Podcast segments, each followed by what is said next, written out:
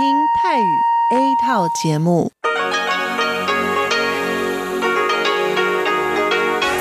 ที่นี่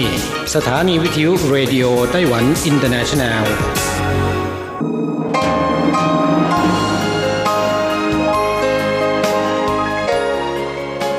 กลับมาฟังขณะนี้ท่านกำลังอยู่กับรายการภาคภาษาไทยเรดิโอไต้หวันอินเตอร์เนชันแนลหรือ RTI ออกกระจายเสียงจากกรุงไทเปไต้หวันสาธารณรัฐจีน เป็นประจำทุกวันนะครับ นอกจากรับฟังทางเครื่องรับวิทยุได้แล้ว ยังสามารถรับฟังรายการผ่านระบบออนไลน์ได้ที่ thai.rti.org.tw หรือที่ RTI Fanpage นะครับ ขอเชิญติดตามรับฟังรายการของเราได้ ตั้งแต่บัดนี้เป็นต้นไป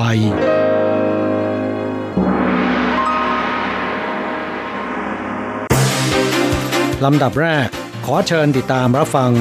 ข่าวประจำวัน สวัสดีค่ะคุณผู้ฟังที่เคารพ ช่วงของข่าวประจำวันจากรายการเรดิโอไต้หวันอินเตอร์เนชันแนลประจำวันจันทร์ที่ 6 มกราคม พุทธศักราช 2563 สำหรับข่าวไต้หวันมีดิฉันการจยากริชยาคมเป็นผู้รายงานค่ะ หัวข้อข่าวมีดังนี้โค้งสุดท้ายหาเสียงเลือกตั้งใหญ่ สองพักใหญ่ก๊กมินตั๋ง DPP เตรียมจัดหาเสียงครั้งใหญ่ 9-10 มกราคมนี้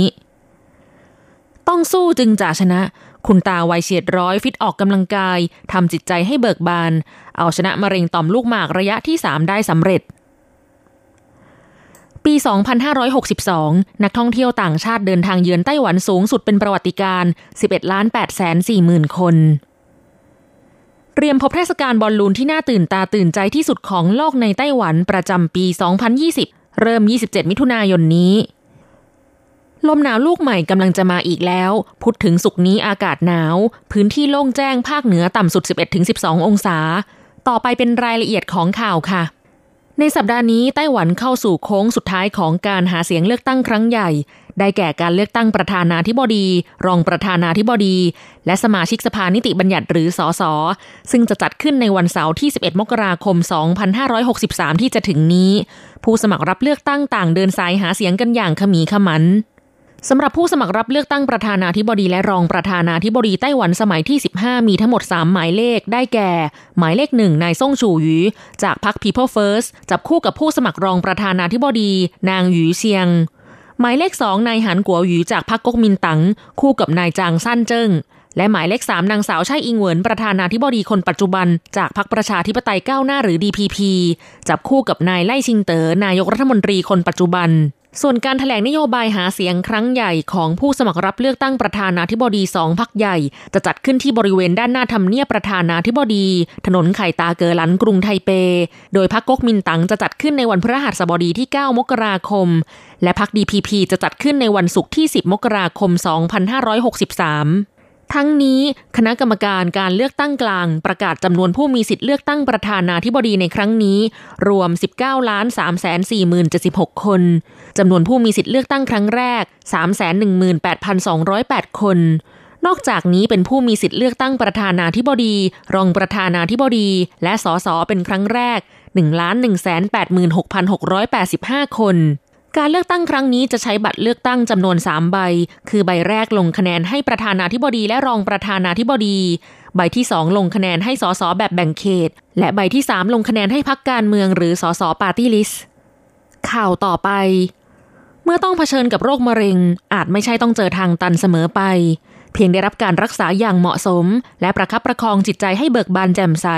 อาจฟื้นตัวและหายเป็นปกติ อย่างเช่นคุณตาหลินโยเมาวัย 99 ปีที่นครไถจง เมื่อ 4 ปีก่อน พบว่าป่วยเป็นโรคมะเร็งต่อมลูกหมากระยะที่ 3 แม้จะมีอายุเกือบร้อยปีแล้วแต่ใจสู้ กล้าที่จะยอมรับการผ่าตัด และในระหว่างการรักษาด้วยคีโมถึง 42 ครั้ง คุณตาท่านนี้ยังออกกำลังกาย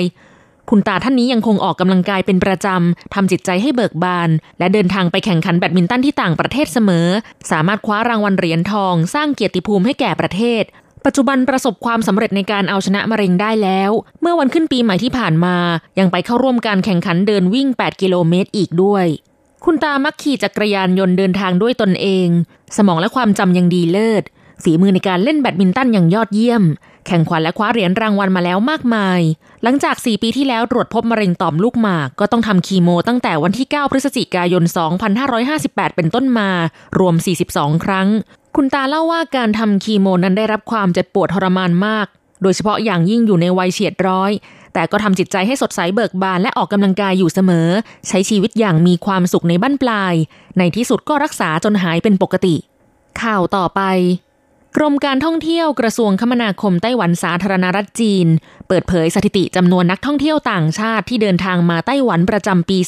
2562 มีจำนวน 11 ล้าน8แสน4หมื่นคนต่อครั้ง สูงกว่าปี 2561 ที่มีจำนวน 11 ล้าน7หมื่นคนต่อครั้ง เพิ่มขึ้น 7 7 0 0 0 0 คน อัตราเพิ่มขึ้น 7เปอร์เซนสถิติสูงสุดในประวัติการกรมการท่องเที่ยววิเคราะห์สถิติปีที่ผ่านมา มีนักท่องเที่ยวจีนแผ่นดินใหญ่เดินทางมาไต้หวันรวม2ล้าน7แสน1หมื่นคน เมื่อเทียบกับปีก่อนหน้าที่มีจำนวน2ล้าน7แสนคน อัตราเติบโตเพิ่มขึ้นเล็กน้อย 0.5เปอร์เซ็น ส่วนนักท่องเที่ยวที่ไม่ใช่จีนแผ่นดินใหญ่ มีจำนวนเกือบ9ล้าน1แสน4หมื่นคน เทียบกับปีก่อนหน้าที่มีจำนวน8ล้าน3แสน7หมื่นคน อัตราเติบโตเพิ่มขึ้น9เปอร์เซ็นต์ในจำนวนนี้ตลาดนักท่องเที่ยวญี่ปุ่นมีจำนวนสูงขึ้นทะลุ 2 ล้านคนเป็นครั้งแรก เมื่อวันที่ 9 ธันวาคม 2562 ตลาดนักท่องเที่ยวเกาหลีก็ทำลายสถิติสูงสุดในประวัติการเช่นกัน อัตราเติบโตสูงขึ้นประมาณ 10-20%เปอร์เซ็นต์ ส่วนประเทศในกลุ่มนโยบายมุ่งใต้มีอัตราเติบโตเพิ่มขึ้น 6%เปอร์เซ็นต์กรมการท่องเที่ยวระบุว่า เพื่อขยายตลาดนักท่องเที่ยวให้หลากหลายเพิ่มขึ้น เมื่อช่วงไตรมาสที่ 4 ของปีที่แล้ว กรมการท่องเที่ยวได้ผลักดันให้มีการเพิ่มเที่ยวบินเช่าเหมาลำจากญี่ปุ่นและเกาหลี ไปยังฮวาเหลียนรวม 38 เที่ยวบิน จังหวัดคังวอนเกาหลีใต้ และเมืองมัตสึยามะญี่ปุ่น เปิดเที่ยวบินใหม่บินตรงมายังไต้หวัน เมื่อปีที่แล้วยังโปรโมทการท่องเที่ยวไต้หวันผ่านสำนักงานตัวแทนไต้หวันแห่งใหม่ที่โฮจิมินห์และลอนดอน ตลอดจนศูนย์บริการนักท่องเที่ยวไต้หวันอีก 5 แห่ง ที่มอสโก จาการ์ตา โอ๊กแลนด์ ซิดนีย์ และแวนคูเวอร์ ข่าวต่อไป เทศกาลบอลลูนนานาชาติไต้หวัน จัดขึ้นอย่างยิ่งใหญ่ที่สุดในไต้หวันเป็นประจำทุกปีในช่วงฤดูร้อน สามารถดึงดูดนักท่องเที่ยวเดินทางไปร่วมงานเป็นจำนวนมาก ในปีนี้หน่วยงานผู้จัดได้ประกาศแล้วว่า จะจัดงานตั้งแต่วันที่ 27 มิถุนายน ถึง 16 สิงหาคม 2563 ณ ที่ราบสูงลู่เย่เมืองไถตง เทศกาลบอลลูนนานาชาติไต้หวันจัดขึ้นเป็นประจำทุกปีตั้งแต่ปี 2554 เป็นต้นมา และสร้างสรรค์ผลงานใหม่ๆ จนเมื่อปี 2560 ได้รับการจัดอันดับจากช่องโทรทัศน์ชื่อดังของโลก Travel Channel ที่นำเสนอรายการท่องเที่ยว จัดอันดับให้เป็นสถานที่หนึ่งใน 12 แห่งของโลก ที่จัดงานเทศกาลบอลลูนได้น่าตื่นตาตื่นใจที่สุด ซึ่งมีงานเทศกาลบอลลูนแอลบูเคอร์คีสหรัฐอเมริกาที่ใหญ่ที่สุดในโลก และงานเทศกาลบอลลูนนานาชาติซางะญี่ปุ่นที่ใหญ่ที่สุดในเอเชียรวมอยู่ด้วยสำหรับเทศกาลบอลลูนนานาชาติไต้หวัน ปีนี้กำลังจะครบรอบ 10 ปีแล้ว เป็นงานที่ผู้คนตั้งหน้าตั้งตารอคอย ความพิเศษในปีนี้คือการเฉลิมฉลองครบรอบ 10 ปี จัดงานเป็นระยะเวลานาน 51 วัน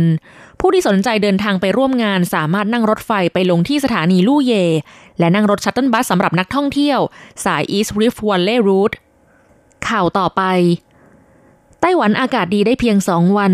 วันจันทร์ที่ 6 และวันอังคารที่ 7 มกราคม อากาศดี ทุกพื้นที่มีเมฆมากจนถึงท้องฟ้าแจ่มใส มีเพียงฮวาเลียและไถตรงมีฝนตกโปรยๆ เป็นช่วงๆ ความชื้นค่อนข้างน้อย พื้นที่ฝั่งตะวันตกต้องระวังอากาศกลางวันและกลางคืนต่างกันอย่างมาก วันอังคารที่ 7 มกราคม สภาพอากาศคล้ายคลึงกับวันจันทร์ อุณหภูมิภาคเหนือต่ำสุด 16 องศาเซลเซียส สูงสุด 25 องศาเซลเซียส ภาคกลางต่ำสุด 16 องศาเซลเซียส สูงสุด 25 องศาเซลเซียส ภาคใต้ต่ำสุด 18 องศาเซลเซียส สูงสุด 27 องศาเซลเซียส และภาคตะวันออกต่ำสุด 19 องศาเซลเซียส สูงสุด 25 องศาเซลเซียส ส่วนวันพุธนี้ลมมรสุมตะวันออกเฉียงเหนือมีกำลังแรงขึ้นทำให้ลมหนาวลูกนี้อยู่ภายใต้ลมมรสุมตะวันออกเฉียงเหนือ หรือมวลอากาศหนาวจากจีนแผ่นดินใหญ่ แต่เนื่องจากความชื้นน้อยทำให้อากาศค่อนข้างแห้ง มีเพียงพื้นที่รับแนวลมในภาคเหนือ และฝั่งตะวันออกอาจมีฝนตกเป็นช่วงๆในบางพื้นที่ เป็นลักษณะฝนจากลมปะทะภูเขาภาคกลางและภาคใต้มีเมฆมากจนถึงท้องฟ้าแจ่มใส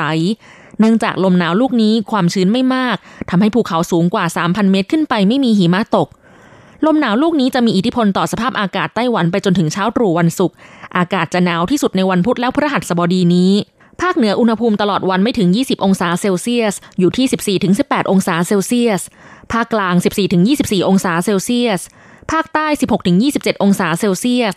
ภาคตะวันออก 16-23 องศาเซลเซียส ตั้งแต่ภาคกลางขึ้นมาภาคเหนือ พื้นที่โล่งแจ้งต่ำสุดเพียง 11-12 องศาเซลเซียส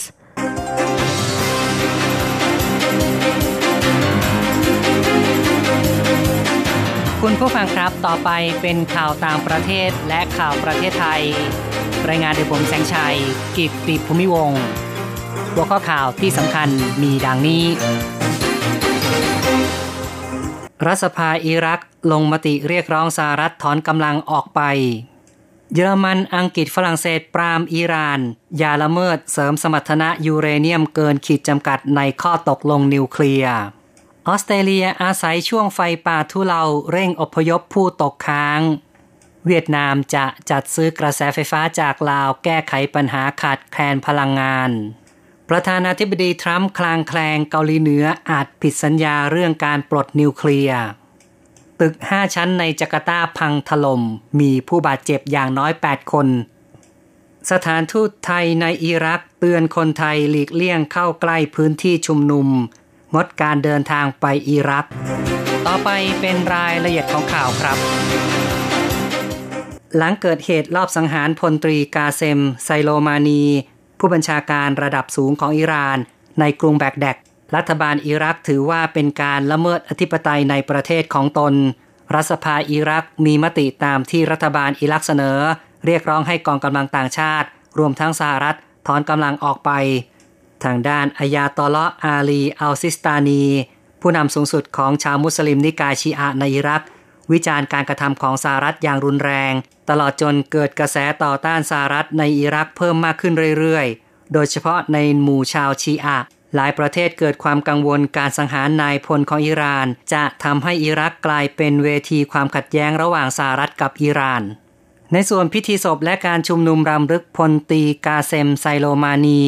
ซึ่งถูกโดรนของสหรัฐโจมตีสังหารในกรุงแบกแดกเริ่มขึ้นในวันที่ 6 หลังหีบบรรจุร่างของเขาถูกส่งไปถึงอิหร่านในวันอาทิตย์ที่ผ่านมา และถูกเคลื่อนต่อไปยังเมืองอาวาสทางตะวันตกเฉียงใต้ของประเทศ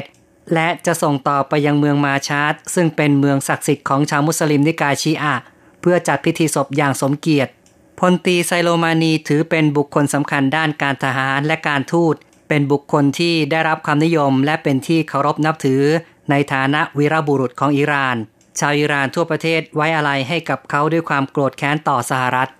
ข้าต่อไปครับ อิหร่านแถลงในวันอาทิตย์จะไม่ปฏิบัติตามข้อตกลงนิวเคลียร์ปี 2558 เยอรมันอังกฤษฝรั่งเศส ห้ามปรามอิหร่านอย่าละเมิดข้อตกลง นายกรัฐมนตรีแองเจล่ามาเคิลของเยอรมนี ประธานาธิบดีเอ็มมานูเอลมาครงของฝรั่งเศส และนายกรัฐมนตรีบริสจอนสันของอังกฤษได้ถแถลงการร่วม ระบุว่าพวกเรารวมพลังต่อต้านการตัดสินใจของอิหร่าน นี่เป็นเรื่องฉุกเฉินเร่งด่วน พวกเรารักษาการเป็นพันธมิตรร่วมกัน คัดค้านอิหร่าน เป็นเรื่องสำคัญที่สุด ขอเรียกร้องให้อิหร่าน ให้การสนับสนุนที่จำเป็นต่อกลุ่มของพวกเรา ในวันอาทิตย์ที่ผ่านมาอิหร่านถแถลงว่าจะเสริมสมรรถนะยูเรเนียม สูงเกินขีดจำกัด ที่กำหนดในข้อตกลงนิวเคลียร์ปี 2558 แต่ถแถลงการไม่ระบุว่าเป็นการเจาะจงถึงกฎเกณฑ์ใด ซึ่งอิหร่านจะยังคงรักษาสัมพันธ์กับทบวงพลังงานปรมาณูระหว่างประเทศดังเดิม รวมทั้งระบุว่าอิหร่านจะกลับมาปฏิบัติตามข้อตกลงนิวเคลียร์อีกครั้ง เมื่อสหรัฐยกเลิกมาตรการความบาดครั้งนี้นับเป็นครั้งที่ 5 ที่อิหร่าน ถอนตัวออกจากข้อตกลงอย่างค่อยเป็นค่อยไป นับจากสหรัฐถอนตัวจากข้อตกลงนิวเคลียร์ และกลับมาดำเนินมาตรการคว่ำบาตรต่ออิหร่าน อย่างเต็มรูปแบบอีกครั้ง ซึ่งอิหร่านเห็นว่าการคว่ำบาตรของสหรัฐทำให้อิหร่านไม่ได้รับประโยชน์ทางเศรษฐกิจตามที่ตกลงไว้ในข้อตกลงนิวเคลียร์ข้าต่อไปครับ ที่ออสเตรเลียเจ้าหน้าที่อาศัยช่วงที่ไฟป่าทุเลา เร่งเปิดถนนเพื่ออพยพผู้คน หลังมีฝนตกต่อเนื่องเป็นวันที่สองและกระแสลมเย็นช่วยบรรเทาความรุนแรงไฟป่าจากคลื่นความร้อน ในช่วงสุดสัปดาห์ ในวันจันทร์เจ้าหน้าที่เพิ่มความพยายามเป็นสองเท่าเพื่อจัดหาสเสบียง และเคลื่อนย้ายผู้คนหลายพันที่ติดค้างอยู่ตามหลังแนวเพลิง ตามเมืองชายฝั่ง ออสเตรเลียเผชิญกับภัยแล้งที่ดำเนินต่อเนื่องมานาน 3 ปีทำให้เกิดไฟป่า ซึ่งปีนี้ฤดูไฟป่าเริ่มเร็วกว่าปกติ เผาทำลายพื้นที่ไปแล้ว 31.25 ล้านไร่ มีผู้เสียชีวิตในภาคตะวันออกเฉียงใต้ของออสเตรเลีย 24 คนแล้ว เข้าต่อไปครับ การไฟฟ้าเวียดนามและทางการสปปลาว ลงนามซื้อขายกระแสไฟฟ้า 5 รายการ เริ่มปี 2021 เวียดนามจะนำเข้ากระแสไฟฟ้า หลายแสนล้านหน่วยจากสปปลาว คาดหวังแก้ปัญหาขาดแคลนกระแสไฟฟ้าในประเทศ ในช่วงที่ผ่านมา เศรษฐกิจเวียดนามขยายตัวอย่างรวดเร็ว หลังเกิดสงครามการค้าระหว่างจีนเป็นใหญ่กับสหรัฐทำให้กระแสลงทุนจากต่างประเทศหลั่งไหลเข้าเวียดนาม ประกอบกับการพัฒนาเศรษฐกิจต้องพึ่งพาพลังงานมากขึ้น ในภาคการผลิต ความต้องการกระแสไฟฟ้าจึงเพิ่มขึ้นอย่างรวดเร็ว เวียดนามกำลังเผชิญกับวิกฤตด้านพลังงาน ประการแรกกำลังการผลิตกระแสไฟฟ้าในประเทศไม่เพียงพอ ประการที่ 2 เกิดความกดดันจากจีนแผ่นใหญ่ ที่ทำการสำรวจขุดเจาะน้ำมัน และแก๊สธรรมชาติ นอกชายฝั่งของเวียดนามเข้าต่อไปครับ ประธานาธิบดีโดนัลด์ทรัมป์ของสหรัฐเปิดเผยว่า เขาเห็นว่าผู้นำของเกาหลีเหนือจะไม่ละเมิดคำมั่นสัญญาเรื่องนิวเคลียร์แต่ก็ยอมรับว่ามีความเป็นไปได้ ผู้นำสหรัฐกล่าวคำพูดข้างต้นขณะเดินทางกลับจากกรุงวอชิงตัน หลังพักผ่อนเป็นเวลาสองสัปดาห์ในรัฐฟลอริดา ทั้งนี้สัปดาห์ที่ผ่านมาคิมจองอึนผู้นำเกาหลีเหนือ ได้เปิดเผยว่าจะไม่ผูกมัดตัวเองกับข้อห้ามใด ๆ ที่ไม่ให้เกาหลีเหนือ ทดสอบขีปนาวุธข้ามทวีป และระเบิดนิวเคลียร์อีกต่อไป รวมทั้งกล่าวว่าจะมีการเปิดตัวอาวุธใหม่ ในอนาคตอันใกล้นี้ เกาหลีเหนือได้เคยขีดเส้นตายให้สหรัฐผ่อนปรนท่าทีในการเจรจานิวเคลียร์ก่อนสิ้นปีที่ผ่านมา แต่สหรัฐไม่มีท่าทีตอบสนอง เกาหลีเหนือได้เตือนสหรัฐเมื่อเดือนที่แล้วว่า ได้จัดเตรียมของขวัญคริสต์มาสไว้ให้ ขณะที่พลเอกมาร์กมิลลีย์ ประธานเสนาธิการทหารร่วมของสหรัฐ ให้สัมภาษณ์สัปดาห์ที่แล้วชี้ว่าสหรัฐอยู่ในสถานะเตรียมพร้อม กองกำลังสหรัฐมีความสามารถในการรับมือสถานการณ์ และปกป้องสหรัฐได้ ต่อไปเป็นข่าวตึกถล่มในอินโดนีเซีย สถานีโทรทัศน์ท้องถิ่นอินโดนีเซียรายงานว่า อาคาร 5 ชั้นในกรุงจาการ์ตา พังถล่มบางส่วน ในตอนเช้าวันที่ 6 มีผู้บาดเจ็บ 8 คน และมีผู้ติดค้างอยู่จำนวนหนึ่ง ตึกที่พังถล่มเป็นอาคารพาณิชย์ตั้งอยู่ทางฝั่งตะวันตก ชั้นล่างเป็นร้านสะดวกซื้อ ชั้นบนเป็นร้านค้าขนาดเล็ก ยังไม่มีรายงานผู้เสียชีวิต และยังไม่ทราบสาเหตุชัดเจนที่ทำให้ตึกถล่มแต่มีการสันนิษฐานว่าอาจเกิดจากน้ำท่วมหนักในกรุงจาการ์ตา และปริมณฑลเมื่อสัปดาห์ก่อน ต่อไปติดตามข่าวจากประเทศไทยนะครับ สืบเนื่องจากสถานการณ์ที่ไม่สงบในอิรัก หลังเกิดเหตุการณ์ตึงเครียดครั้งใหม่ระหว่างสหรัฐกับอิหร่าน สถานเอกอัครราชทูตณกรุงอัมมานประกาศเตือนชาวไทยในอิรัก ระวังและหลีกเลี่ยงการเดินทาง เข้าใกล้สถานที่ชุมนุม รวมทั้งขอให้ผู้ที่จะเดินทางไปอิรัก ยกเว้นการเดินทางชั่วคราวสำหรับในประเทศไทยนั้นมีการดูแลสถานทูตจุดล่อแหลมของคู่ขัดแย้งพลตำรวจเอกจากทิพย์ชัยจินดา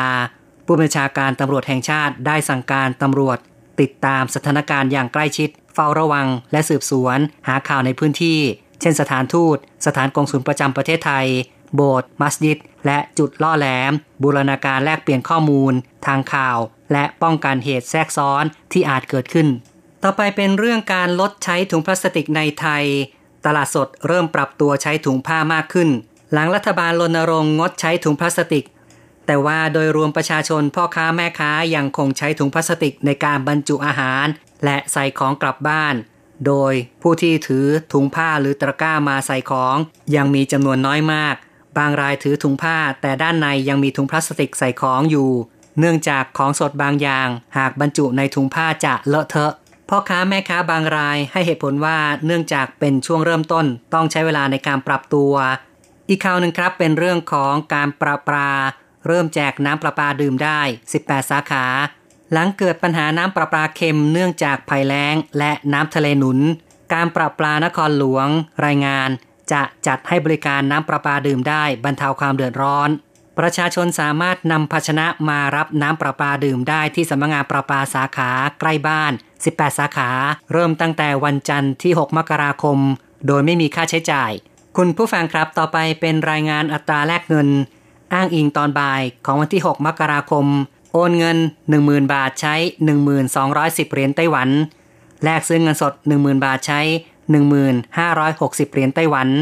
และโอนเงิน 1 เหรียญสหรัฐใช้ 30.16 เหรียญไต้หวัน ข่าวจาก RTI ในวันนี้จบลงแล้วครับ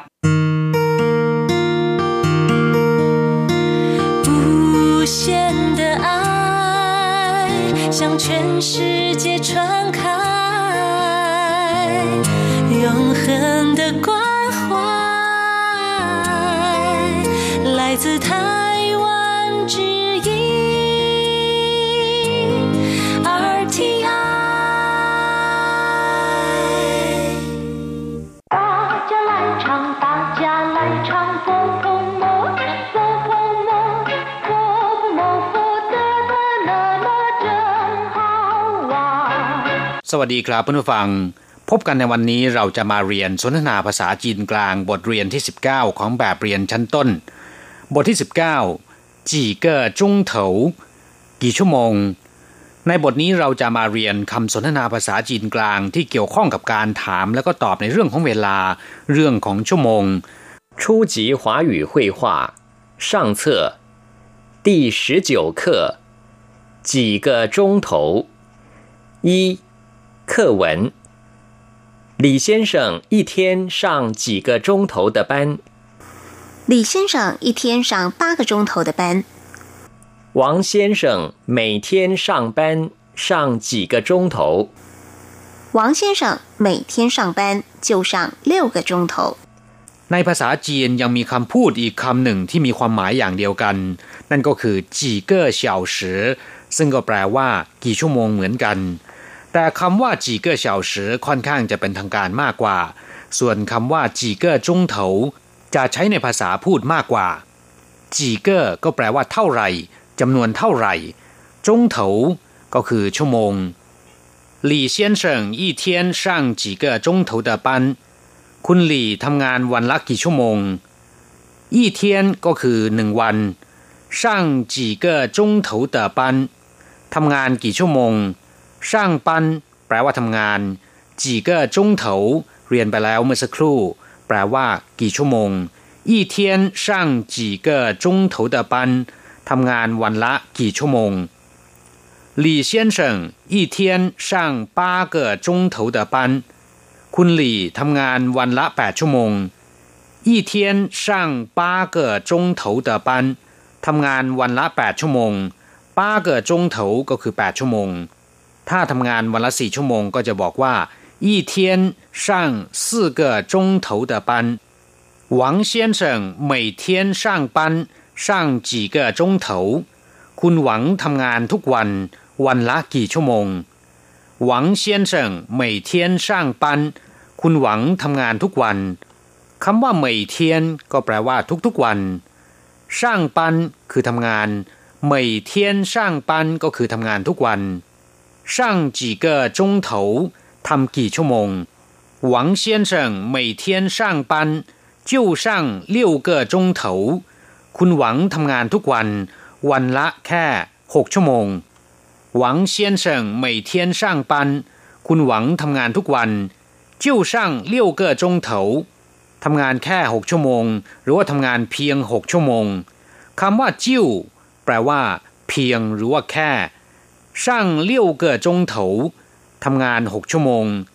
ครับผู้ฟังหลังจากที่ทราบความหมายของคำสนทนาในบทนี้แล้วนะครับ ต่อไปขอให้พลิกไปที่หน้า 80 ของแบบเรียนชั้นต้น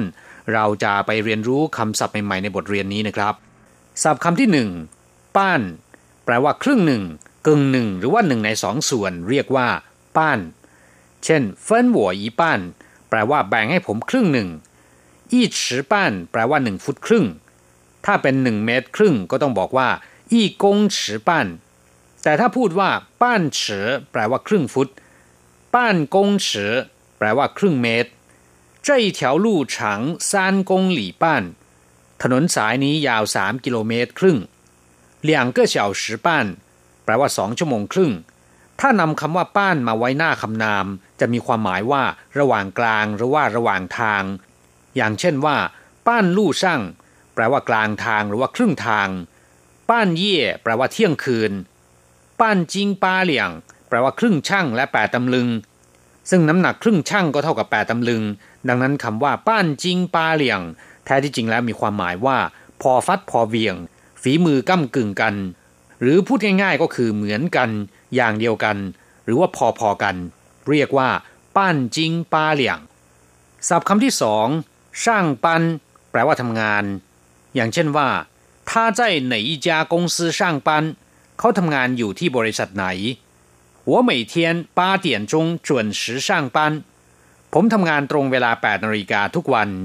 ส่วนคำที่เกี่ยวข้องกับคำว่าช่างปันที่น่ารู้ ก็มี下班แปลว่าเลิกงาน อย่างเช่นว่า公司下午五点钟下班บริษัทเลิกงาน5โมงเย็นรื่ปันแปลว่ากะกลางวัน เย่ปัน กะกลางคืนศัพท์คำที่สามจงเถาแปลว่า ชั่วโมง มีความหมายเดียวกับเฉาเสือ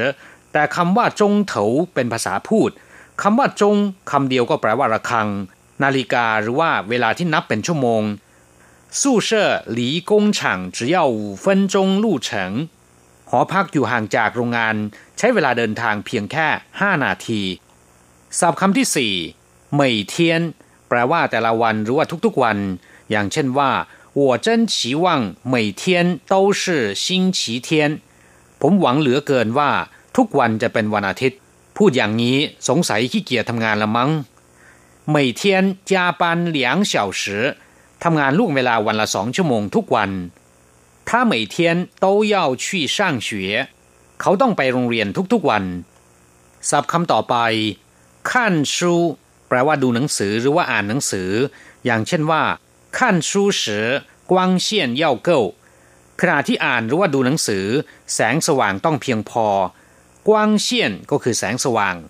เฉพาะคำว่าขั้นคำเดียว แปลว่าดู ชมหรือว่ามอง อย่างเช่นว่าขั้นเตี้ยนหญิง ดูภาพยนตร์ขั้นปิ้ง ไปหาหมอขั้นเสมะมองอะไร ส่วนคำว่าขั้นผู้ฉี่ที่แปลตรงตัว แปลว่า มองไม่ขึ้น มีความหมายว่าดูถูกหรือว่าเหยียดหยามนั่นเองคำศัพท์คำสุดท้ายเฉียวสืออธิบายไปแล้วนะครับ เมื่อครู่นี้ว่า มีความหมายอย่างเดียวกับคำว่าจงเถาคือแปลว่าชั่วโมง เช่น一天有二十四小时วันหนึ่งมี 24 ชั่วโมง工作八小时ทำงาน 8 ชั่วโมงกลับมาฟังหลังจากที่ทราบความหมายของคำศัพท์ในบทเรียนนี้ไปแล้ว ต่อไปเราจะไปฝึกหัดพูดพร้อมๆกับคุณครูนะครับ三代换练习你一天看几个小时的书你一天看几个小时的书我一天看两个小时的书我一天看两个小时的书他每天看书看几个小时他每天看书看几个小时 他每天看书就看半个小时他每天看书就看半个小时กลับมาฟังมาอธิบายความหมายของประโยคที่ใช้ฝึกพูด你一天看几个小时的书คุณอ่านหนังสือวันละกี่ชั่วโมง ขอให้เพื่อนผู้ฟังสังเกตดูดีๆว่า ในประโยคนี้ พูดว่า几个小时แต่ไม่ได้พูดว่าจีเกอจงเถาความจริงก็มีความหมายอย่างเดียวกันนะครับ จีเกอเฉาสือแปลว่ากี่ชั่วโมงจีเกอจงเถาก็แปลว่ากี่ชั่วโมง你一天看几个小时的书คุณอ่านหนังสือวันละกี่ชั่วโมง我一天看两个小时的书ผมอ่านหนังสือวันละสองชั่วโมง两个小时ก็คือสองชั่วโมง他每天看书看几个小时เขาอ่านหนังสือทุกวันวันละกี่ชั่วโมง 他每天看书就看半个小时เขาอ่านหนังสือทุกวันวันละแค่ ครึ่งชั่วโมงเท่านั้น就看半个小时เพียงแค่ครึ่งชั่วโมงเท่านั้นกราบผู้ฟังหลังจากเรียนไปแล้วขอให้นำไปฝึกพูด เวลาของเราในวันนี้หมดลงซะแล้ว เราจะกลับมาพบกันใหม่ในรายการครั้งถัดไป สวัสดีครับ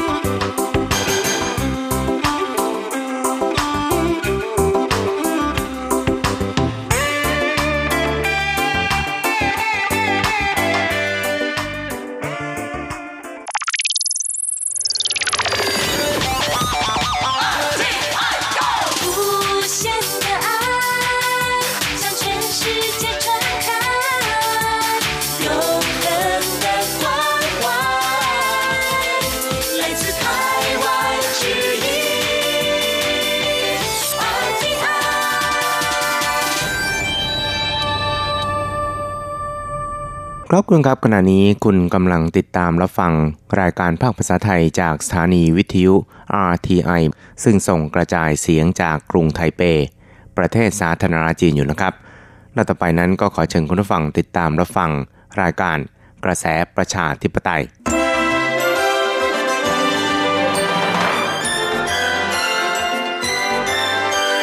กระแสประชาธิปไตย ประชาธิปไตยนำเราสู่ความหวัง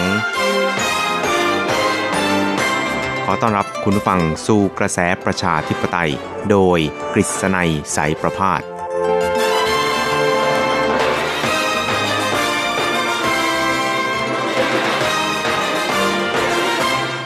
สวัสดีครับคุณผู้ฟังที่รักและเคารพทุกท่านครับ ผมกฤษณัยสารพาดก็กลับมาพบกับคุณผู้ฟังอีกครั้งหนึ่งครับในช่วงเวลาของ กระแสประชาธิปไตยนะครับ ซึ่งก็พบกันเป็นประจำทุกสัปดาห์ ในค่ำวันจันทร์ แล้วก็เช้าวันอังคาร 3 ครั้งด้วยกันนะครับ ก็จะนำเอาเรื่องราวความเคลื่อนไหวที่น่าสนใจทางด้านการเมืองในไต้หวันในช่วงที่ผ่านมามาเล่าสู่ให้กับคุณผู้ฟังได้รับฟังกันนะครับ ครับสำหรับสัปดาห์นี้นะครับก็อาจจะเรียกได้ว่าเป็น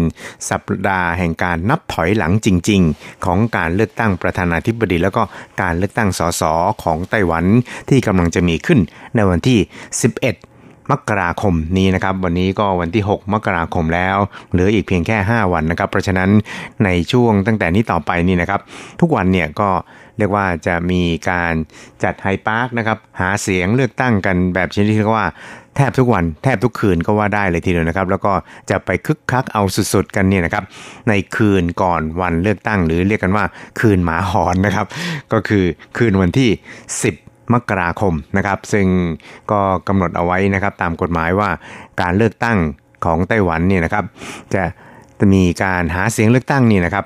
ให้แล้วเสร็จก่อนเวลา4ทุ่มของคืนวันที่ 10 มกราคมนะครับก็คือพอถึงเวลา4ทุ่มของวันศุกร์ที่จะถึงนี้เนี่ยนะครับการเคลื่อนไหวหาเสียงทุกๆอย่างเนี่ยก็จะต้อง ยุติลงนะครับ ไม่ว่าจะเป็นการปราศัยหาเสียงหรือว่าการหาเสียงทางทีวีทางวิทยุโทรทัศน์อะไรต่างๆ เหล่านี้นะครับ ก็ต้องยุติลงครับ เพื่อให้ประชาชนนั้นได้สงบสติอารมณ์นะครับ หลังจากที่ถูกปลุกกระแสการการเลือกตั้งเนี่ยมานานพอสมควรนะครับ ให้กลับมาคบคิดพิจารณานะครับว่าบัตรลงคะแนนเสียงที่ตนถืออยู่ในมือในวันพรุ่งนี้และในวันเสาร์นี้เนี่ยนะครับ จะ ลงคะแนนเสียงให้กับใครมาเป็นผู้นำไต้หวันนะครับ ก็คือเป็นประธานาธิบดี ซึ่งตอนนี้ก็มีอยู่ 3 ท่านนะครับ ก็คือท่านประธานาธิบดีไช่อิงเหวินนะครับ จากพรรค DPP แล้วก็อีกท่านหนึ่งก็คือนายหานโกหยีนะครับจากพรรคก๊กมินตั๋งแล้วก็อีกท่านหนึ่งก็คือนายซ่งชูหยีนะครับ ซึ่งก็ขับเคี่ยวกันพอสมควรครับ นอกจากนี้ก็ยังมีบัตรเลือกตั้งสสแบบแบ่งเขตนะครับ กับบัตรเลือกตั้งสสแบบระบบ บัญชีรายชื่อก็คือแบบพักการเมืองนะครับ ซึ่งก็คิดว่าแต่ละคนเนี่ยก็คงจะมีตัวเลขอยู่ในใจพอสมควรนะครับ โดยเฉพาะอย่างยิ่งในส่วนของการเลือกตั้งผู้นำไต้หวันเนี่ยก็ถือได้ว่าจะเป็นการเลือกทิศทางอนาคตของไต้หวันก็ว่าได้เลยทีเดียวนะครับ เพราะว่า ไม่ว่าจะเป็นนายฮานโกยีนะครับหรือว่าท่านประธานาธิบดีช่อิงหวนหรือว่านายซ่งเนี่ยนะครับก็อาจจะมีทิศทางแนวทางในการนำพารัฐนาวาของตนเองเนี่ยนะครับไปในทิศทางที่แตกต่างกันนะครับ ซึ่งก็คิดว่าคุณผู้ฟังของเราเนี่ยหลาย ๆ ท่านเนี่ยก็คงจะทราบกันดีอยู่แล้วนะครับว่าแต่ละคนนั้นมีทิศทางไปอย่างไรนะครับ ก็ติดตามการเมืองไต้หวันได้ในช่วงของกระแสประชาธิปไตยนะครับ ซึ่งใน คืนวันที่ 11 มกราคมเนี่ยนะครับ เราก็จะมีการถ่ายทอดสดนะครับ ก็จะมีการแปลสดคำแสดงความรู้สึกของผู้ชนะการเลือกตั้งประธานาธิบดีนะครับ ซึ่งก็คิดว่าน่าจะตกอยู่ในช่วงเวลาประมาณ3ทุ่มนะครับ ก็จะมีผลการนับคะแนนออกมาแล้วนะครับว่า 3 บุคคลดังกล่าวนี่นะครับ ใครจะเป็นผู้กำชัยแล้วก็จะกลายเป็นผู้นำไต้หวันในอีก 4 ปีข้างหน้านะครับ ซึ่ง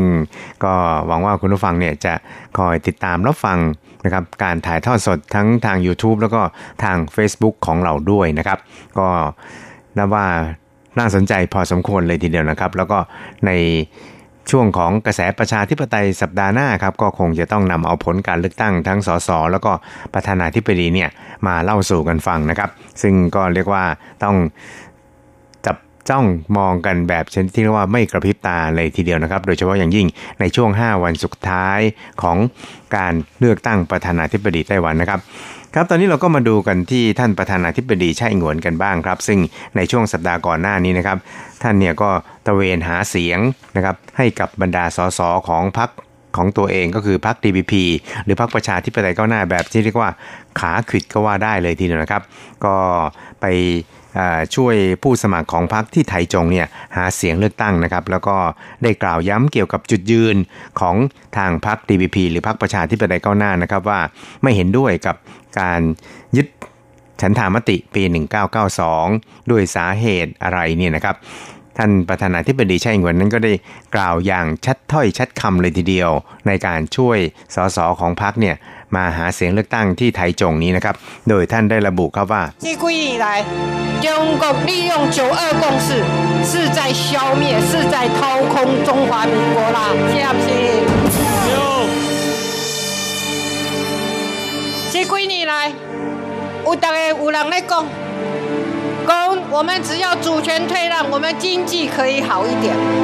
我甲大家讲，主权是袂使交换的，大家讲对唔对？ ครับนั่นก็เป็นบรรยากาศของการหาเสียงเลือกตั้งในไต้หวันนะครับ ก็เรียกว่ามีความคึกคักพอสมควรเลยทีเดียวนะครับ เพราะว่าท่านประธานาธิบดีไช่อิงหวนนั้นได้กล่าวย้ำนะครับว่า ในช่วงหลายปีที่ผ่านมานี่นะครับ ทางการจีนนั้นได้อาศัยฉันทามติ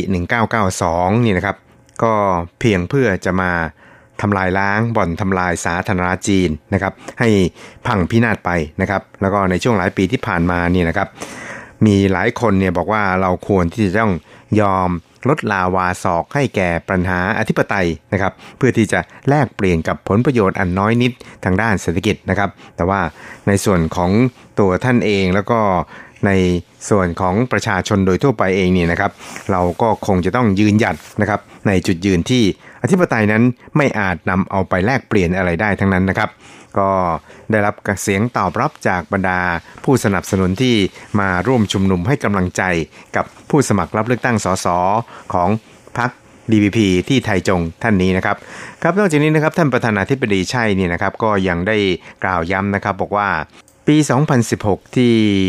ก่อนที่ท่านจะขึ้นรับตำแหน่งนี่นะครับ ก็ปรากฏว่าเศรษฐกิจเนี่ยอยู่ในสภาวะถดถอยนะครับ แต่ว่าหลังจากที่ท่านขึ้นดำรงตำแหน่งผู้นำไต้หวันแล้ว ในช่วง 14 ไตรมาสที่ผ่านมาเนี่ยนะครับ ก็กลับว่าเป็นการเติบโตในแดนบวกมาโดยตลอดเลยทีเดียวนะครับ ซึ่งตอนนี้เนี่ยดัชนีหลักทรัพย์ของไต้หวันเองนั้นก็พุ่งทะลุไปยืนอยู่ที่หลัก 10,000 จุด ซึ่งก็ถือว่าเป็นหลัก 10,000 จุดที่เป็น จุดที่ค่อนข้างจะมั่นคงนะครับ แล้วก็ยังมีการลงทุนอีกจำนวนหลายพันโครงการเลยทีเดียวนะครับ ที่เตรียมจะเข้ามาลงทุนในไต้หวัน และในส่วนของ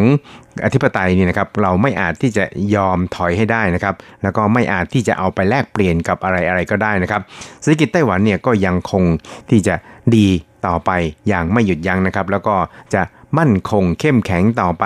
อย่างไม่ต้องสงสัยเลยทีเดียว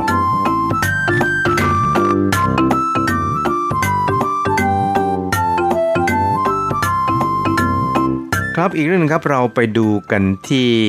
สถาบันวิจัยความปลอดภัยกลาโหมของไต้หวันสาธารณรัฐจีนนะครับ ก็ได้ประกาศรายงานเกี่ยวกับการประเมินการพัฒนาการเมืองแล้วก็การทหารของจีนคอมมิวนิสต์ประจำปี 2019 นะครับ ก็ระบุครับบอกว่า จีนคอมมิวนิสต์เนี่ยนะครับก็คือกองทัพของจีนคอมมิวนิสต์เนี่ยก็มีแผนการนะครับว่าเมื่อถึงปี 2030 ก็คืออีกประมาณ 10 ปีข้างหน้าเนี่ยนะครับกองทัพของจีนเนี่ยจะมีเรือบรรทุกเครื่องบินรบอย่างน้อยเนี่ยสลำนะครับแล้วก็ส่วนใหญ่เนี่ยก็จะตั้งประจำการอยู่บริเวณเทะเลจีนใต้นะครับแล้วก็อยู่ในบริเวณที่ตนเองเนี่ยนะครับได้ ถมทะเลเพื่อสร้างเกาะทางด้านการทหารของตนขึ้นในทะเลจีนใต้ด้วย โดยมีวัตถุประสงค์เพื่อที่จะใช้ในการโจมตีภาคใต้ของเกาะไต้หวันเมื่อมีการลุกโจมตีไต้หวันนะครับ แล้วก็เป็นการป้องกันไม่ให้กองทัพสหรัฐนั้น มีโอกาสที่จะบุกหรือว่ารวบเข้าโจมตีทางด้านหลัง เพื่อช่วยเหลือไต้หวันนะครับด้วยเหตุนี้เนี่ยนะครับไไต้หวันเนี่ยจึงยังมีความเสี่ยงค่อนข้างสูงที่จะถูกโจมตีจากทางการจีนคอมมิวนิสต์ครับ ครับรายงานฉบับนี้ก็ระบุนะครับบอกว่าจีนเนี่ยนะครับก็ได้โฟกัสมายังไต้หวันนะครับโดยเห็นว่าไต้หวันนั้นเป็นเกาะที่ตั้งอยู่ในแนวเกาะแนวแรกที่อยู่ชิดกับจีนแผ่นดินใหญ่นะครับ ซึ่งถ้าว่าสามารถยึดท่าเรือทางด้านฝั่งตอนออกของเกาะไต้หวันได้แล้วนี่นะครับ จีนเนี่ยก็จะสามารถทะลุทะลวงแนวเกาะแนวที่ 1 ในแปซิฟิกได้ แล้วก็มุ่งสู่ แปซิฟิกได้อย่างไม่ต้องสงสัยเลยทีเดียวนะครับครับนอกจากนี้เนี่ยครับในรายงานนี้นั่นก็ยังระบุครับบอกว่าในส่วนของ International Assessment and Strategy Center ของสหรัฐอเมริกานะครับหรือเรียกกันว่าเป็นศูนย์ประเมินนะครับแล้วก็ยุทธศาสตร์ นานาชาติของสหรัฐเนี่ยนะครับ ก็ได้ระบุนะครับบอกว่าการบุกเข้ามายึดไต้หวันเนี่ยนะครับ ก็จะ เป็นการขยายอิทธิพลทางทหาร ในมหาสมุทรแปซิฟิกอย่างไม่ต้องสงสัยเลยทีเดียวนะครับ นอกจากนี้เนี่ยรายงานนี้ก็ยังได้เตือนนะครับบอกว่าหากจีนเนี่ยสามารถยึดไต้หวันได้แล้วนี่นะครับกองทัพเรือของจีนนั้นก็จะขยายอิทธิพล ทางทหารออกไปได้อย่างรวดเร็วแล้วก็สะดวกมากยิ่งขึ้นนะครับ ซึ่งทางการปักกิ่งนั้นก็จะไม่สนใจใยดีต่อเสียงคัดค้านอย่างแรงกล้าของประชาคมโลกนะครับในการที่จีนเนี่ยได้ถมทะเลเพื่อสร้างเกาะการทหารของตนขึ้นในทะเลจีนใต้ครับ ซึ่งมีวัตถุประสงค์ที่จะ ให้กองทัพของจีนนั้น สามารถที่จะรุกโจมตีทางทหารเข้ามาทางภาคใต้ของเกาะไต้หวันได้นะครับ โดยที่ไม่จำเป็นจะต้องไปสนใจใยดี ต่อการส่งกำลังทหารเข้ามาช่วยเหลือไต้หวันของกองทัพสหรัฐนะครับโดยรายงานนี้นะครับก็ได้สรุปในตอนท้ายว่าตามการพัฒนากองทัพของจีนนี่นะครับที่ให้เป็นกองทัพสันสมัย ก็ทำให้ ความเสี่ยงที่ไต้หวันจะถูกรุกโจมตีจางทหาร จากจีนนั้นพุ่งสูงขึ้นครับครับสำหรับในส่วนของการจัดซื้อเครื่องบินลบ F-16V จากสหรัฐของไต้หวันนี่นะครับ ทางกระทรวงกลาโหมของไต้หวันสาธารณจีนนั้นก็ได้ยืนยันข่าวที่มีการระบุว่าไต้หวันเนี่ยนะครับได้มีการจัดทำความตกลงในหนังสือเสนอราคาการจำหน่ายเครื่องบินลบ F-16V กับสหรัฐอเมริกาเป็นที่เรียบร้อยแล้วนะครับ ซึ่งตอนนี้เนี่ยก็เหลือแต่เพียงการรอส่งมอบแล้วก็การดำเนินการในขั้นตอนอื่น ๆ ที่เหลือนะครับ ซึ่งก็มีรายงานข่าวระบุนะครับ บอกว่าตัวแทนฝ่ายทหารของไต้หวันกับตัวแทนของ AIT ประจำไต้หวันนี่นะครับ ก็ได้มีการลงนามในความตกลงเสนอราคา การจำหน่ายเครื่องบินลบ F16V นะครับ แล้วก็รถสงคราม M1A2T นะครับรวมไปจนถึงรถเกราะติดตั้งขีปนาวุธแบบเคลื่อนที่อีกนะครับ ซึ่งรวมทั้งสิ้นเนี่ยมีมูลค่าถึง 290,000 ล้านเหรียญไต้หวันนะครับ ทั้งนี้นะครับทางโฆษกกระทรวงกลาโหมของไต้หวันนั้นก็บอกว่าการจำหน่ายอาวุธให้แก่ไต้หวันของสหรัฐในคราวนี้นะครับ ก็เป็นสัญลักษณ์แสดงให้เห็นถึงการเล็งเห็นถึงความสำคัญของความปลอดภัย ทางด้านกลาโหมของไต้หวันของสหรัฐนะครับ โดยไต้หวันกับสหรัฐนั้นก็จะกระชับการเป็นพันธมิตรทางด้านความปลอดภัยระหว่างกันให้แน่นแฟ้นมากยิ่งขึ้น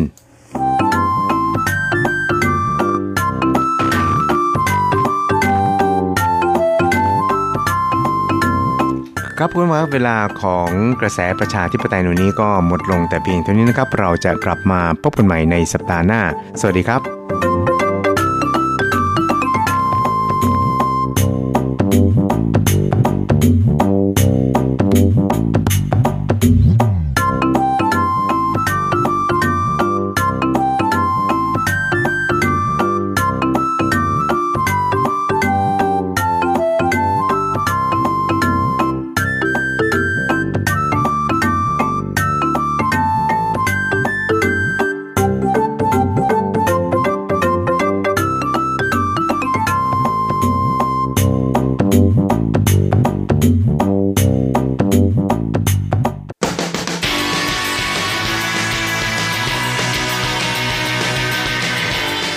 มองปัจจุบัน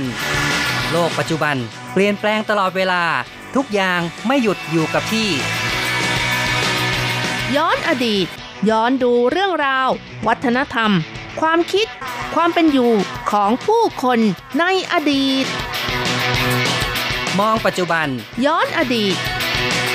ดำเนินรายการโดย แสงชัย กิตติภูมิวงศ์รจรัตน์ยนต์สุวรรณ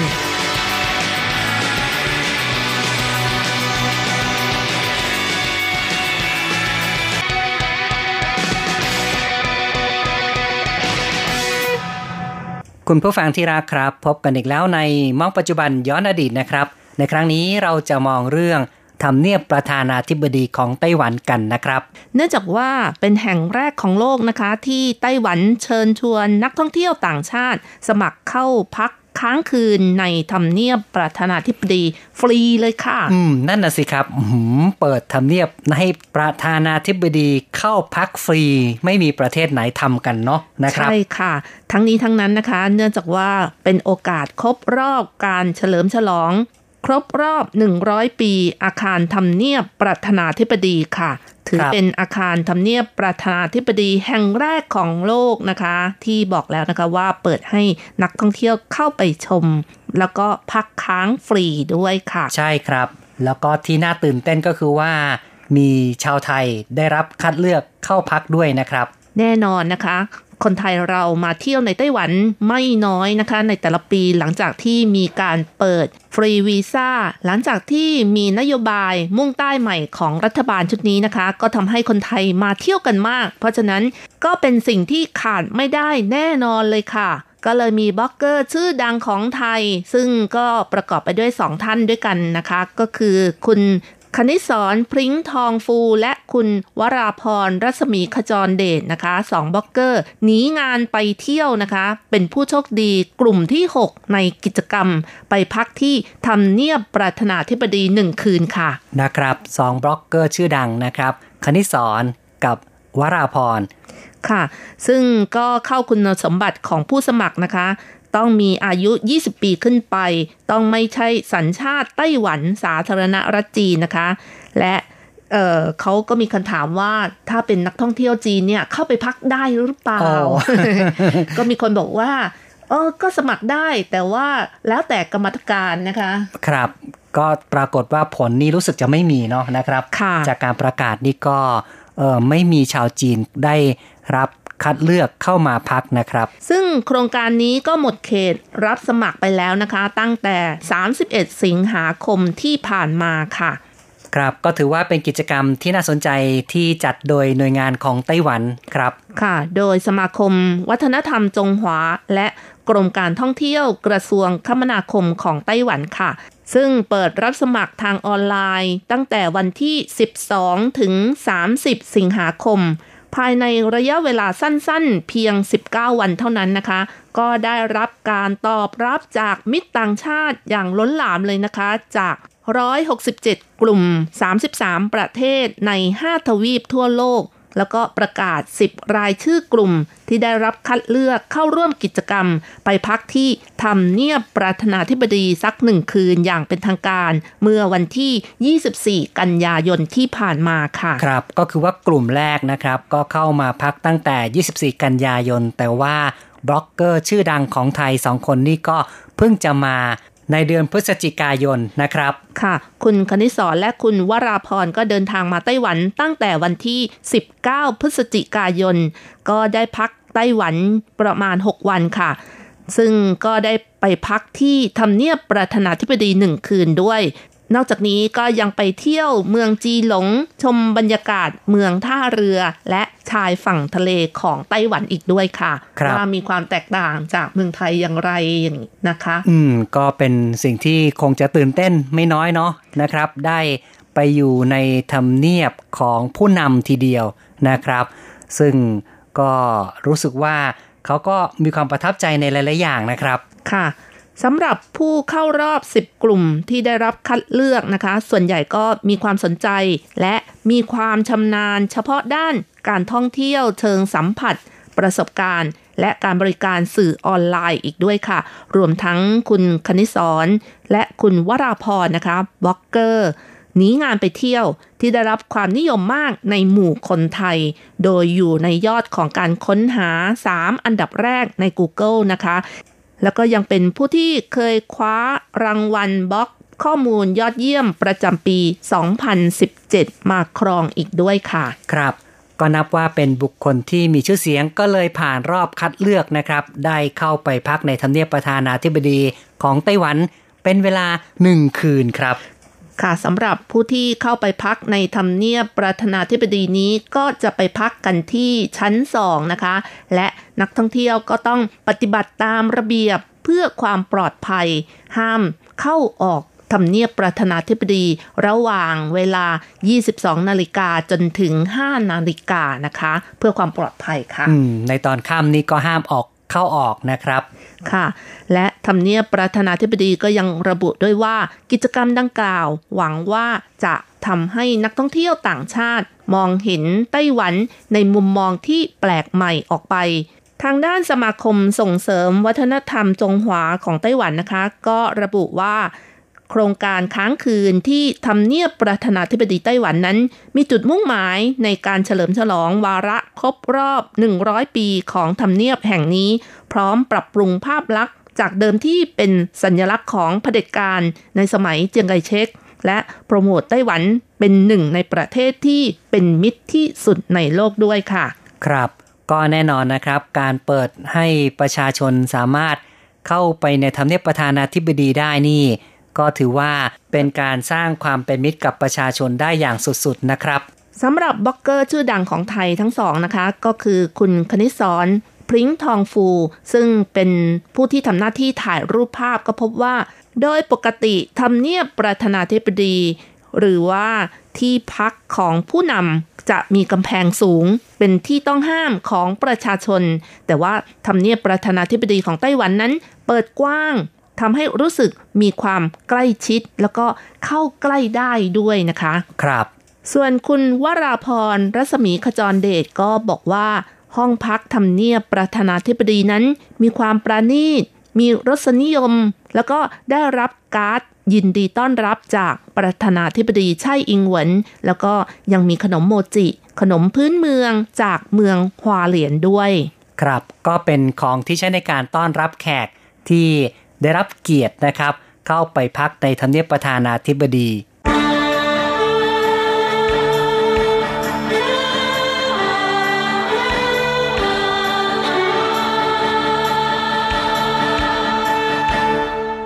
ครับ ต่อไปเราก็มาฟังเรื่องราวย้อนอดีตนะครับ เกี่ยวกับประวัติความเป็นมาของทำเนียบประธานาธิบดีกันครับ ค่ะทำเนียบประธานาธิบดี หรือภาษาจีนก็จะเรียกกันว่า จงถงฝู่นะคะ ซึ่งเป็นตัวย่อนะคะ แต่ว่าชื่อเต็มก็คือ จงหวาหมิงกัวจงถงฝู่ค่ะ ครับ ก็คือทำเนียบประธานาธิบดีของสาธารณรัฐจีนครับ ค่ะ ก็เป็นหนึ่งในอาคารเก่าแก่ที่โดดเด่นที่สุดของไต้หวันสาธารณรัฐจีนค่ะ ซึ่งตึกทำเนียบประธานาธิบดีนี้ก็สร้างขึ้นในยุคของ อาณานิคมโดยคนญี่ปุ่นก็คือในช่วงของญี่ปุ่นปกครองไต้หวันค่ะ ในช่วงที่ญี่ปุ่นปกครองไต้หวันก็คือประมาณปี 1895 จนถึงปี 1945 นะคะ รวมเวลาทั้งหมด 50 ปีค่ะ แล้วก็รูปแบบของสถาปัตยกรรมก็เป็นแบบสไตล์ยุโรปบาร็อกนะคะ ที่ปัจจุบันก็เป็นสัญลักษณ์หนึ่งของรัฐบาลนั่นเองนะคะ ครับ ก็คือว่า สร้างตั้งแต่ปี 1895 ใช่ไหมครับ ไม่ค่ะ สร้างขึ้นในปี